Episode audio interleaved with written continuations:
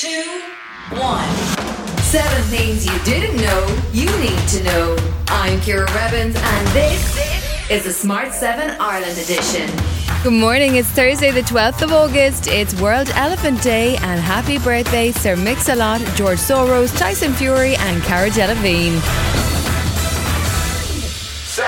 There were 1,809 new cases of COVID 19 yesterday, and there are now 206 people in hospital.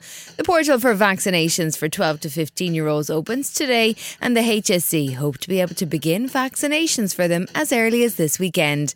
And as the row over maternity hospital COVID restrictions for partners of pregnant women continues, the master of the Rotunda, Professor Fergal Malone, offered an explanation yesterday for why access remains limited. Busy outpatients departments and busy ultrasound department where there's large numbers of patients congregating, we don't have the capacity to have partners present for routine appointments. However, for appointments of a special nature where there might be bad news delivered, early pregnancy or the 20 week anomaly scan, we have no problem getting partners in. Better Maternity Care campaigner Linda Kelly is not happy with that though, and she says things have to change. We need to get all of the stakeholders into a room to prepare a dedicated roadmap for maternity, and that needs to have political leadership at the highest level.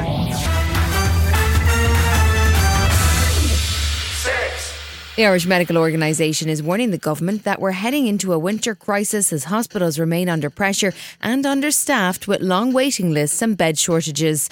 Dr. Ina Kelly of the IMO says the priorities are clear. There are three critical needs that need to be addressed. We need up to 5,000 new beds to keep pace with our growing and ageing population. We need more consultants and specialists. And we need more resources for general practice to allow doctors treat people there rather than referring them into hospitals. In the US, as the Delta variant continues to sweep through the ranks of the unvaccinated, Florida remains in real trouble with its hospitals almost at capacity. And Governor Ron DeSantis is refusing to allow mask mandates. Now, ABC News is reporting that Florida has requested 300 ventilators from the federal government, but Mr. DeSantis is none the wiser. I've not heard about that, so I have to check to see whether that's true or not. Um, we have, I mean, I, I, would honestly doubt that that's true. White House Press Secretary Jen Psaki says the government doesn't hand out ventilators willy nilly. As a policy, we don't send ventilators to states without their interest in receiving the ventilators. Uh, I think the most important question here is why would you oppose receiving ventilators when you clearly need those in your state, given the percentage of hospitalizations that are occurring in Florida? It sounds like the plot of a James Bond movie, but no, there was a real life spy arrested on Wednesday. A British man was arrested in Germany on suspicion of spying for Russia. The man is identified as David S., and he had been working at the British Embassy in Berlin. Smart 7 security correspondent and media analyst Will Geddes says that there are still actual spies operating, even in these days of cyber wars and computer hacking. There will be fundamentals to the security infrastructure that could be incredibly helpful about operations that may be being formulated or disseminated through that particular station. So, who will be more embarrassed here? Britain for missing a spy under their noses or Russia for getting caught spying? It would probably be equally concerning or embarrassing for both Russia and for the UK, but more especially for the UK as one would hope that there is a certain degree of vetting to ensure that they are not periodically susceptible or vulnerable to recruitment by foreign states. Still to come on the Smart 7 Ireland edition, complaints flood in for Love Island, and Quentin Tarantino shows he can hold a grudge. Right after this. It's that time of the year. Your vacation is coming up. You can already hear the beach waves feel the warm breeze, relax, and think about work. You really, really want it all to work out while you're away. Monday.com gives you and the team that peace of mind. When all work is on one platform and everyone's in sync, things just flow wherever you are. Tap the banner to go to Monday.com. When you're ready to pop the question, the last thing you want to do is second guess the ring. At Bluenile.com, you can design a one of a kind ring with the ease and convenience of shopping online. Choose your diamond and setting. When you find the one, you'll get it delivered right to your door. Go to Bluenile.com and use promo code LISTEN to get $50 off your purchase of $500 or more. That's code LISTEN at Bluenile.com for $50 off your purchase. Bluenile.com code LISTEN. Hey, I'm Ryan Reynolds. Recently, I asked Mint Mobile's legal team if big wireless companies are allowed to raise prices due to inflation. They said yes. And then when I asked if raising prices technically violates those onerous two year contracts, they said, What the f are you talking about, you insane Hollywood ass? F- So to recap, we're cutting the price of Mint Unlimited from $30 a month to just $15 a month. Give it a try at mintmobile.com slash switch. $45 upfront for three months plus taxes and fees. Promo rate for new customers for limited time. Unlimited more than 40 gigabytes per month. Slows. Full terms at mintmobile.com. You're listening to the Smart 7 Ireland edition. If you're enjoying it, you might also like the original Smart 7. Just search and follow us on your favourite podcast platform.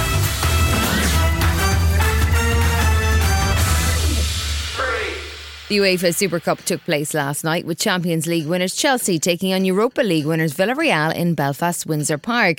The game went to extra time and then penalties, with Chelsea swapping goalkeepers for the penalty shootout, a tactic that paid off as the Blues triumphed to win their first silverware of the season. Boss Thomas Tuchel told BT Sport that the impact of all that extra time will be good and bad. Mentally, a good one. Physically, the worst thing that could happen. We have to play Saturday afternoon. But uh, victory in the trophy helps to regenerate, and we have to be careful now.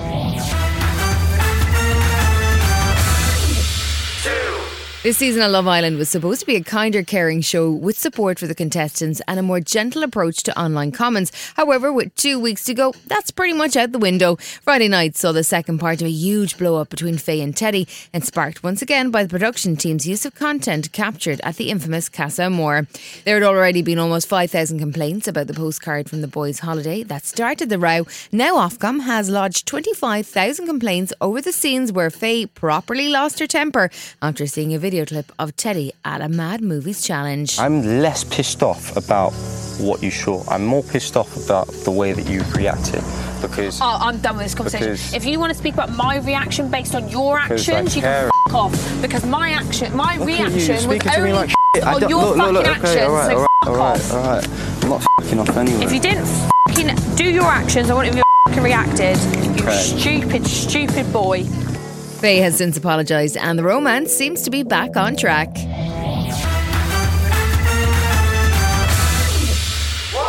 Quentin Tarantino hasn't exactly set the bar too high for maturity in life. He only makes the movies he likes. He was accused of abuse by Uma Thurman while filming, and he recently started a row with Bruce Lee fans.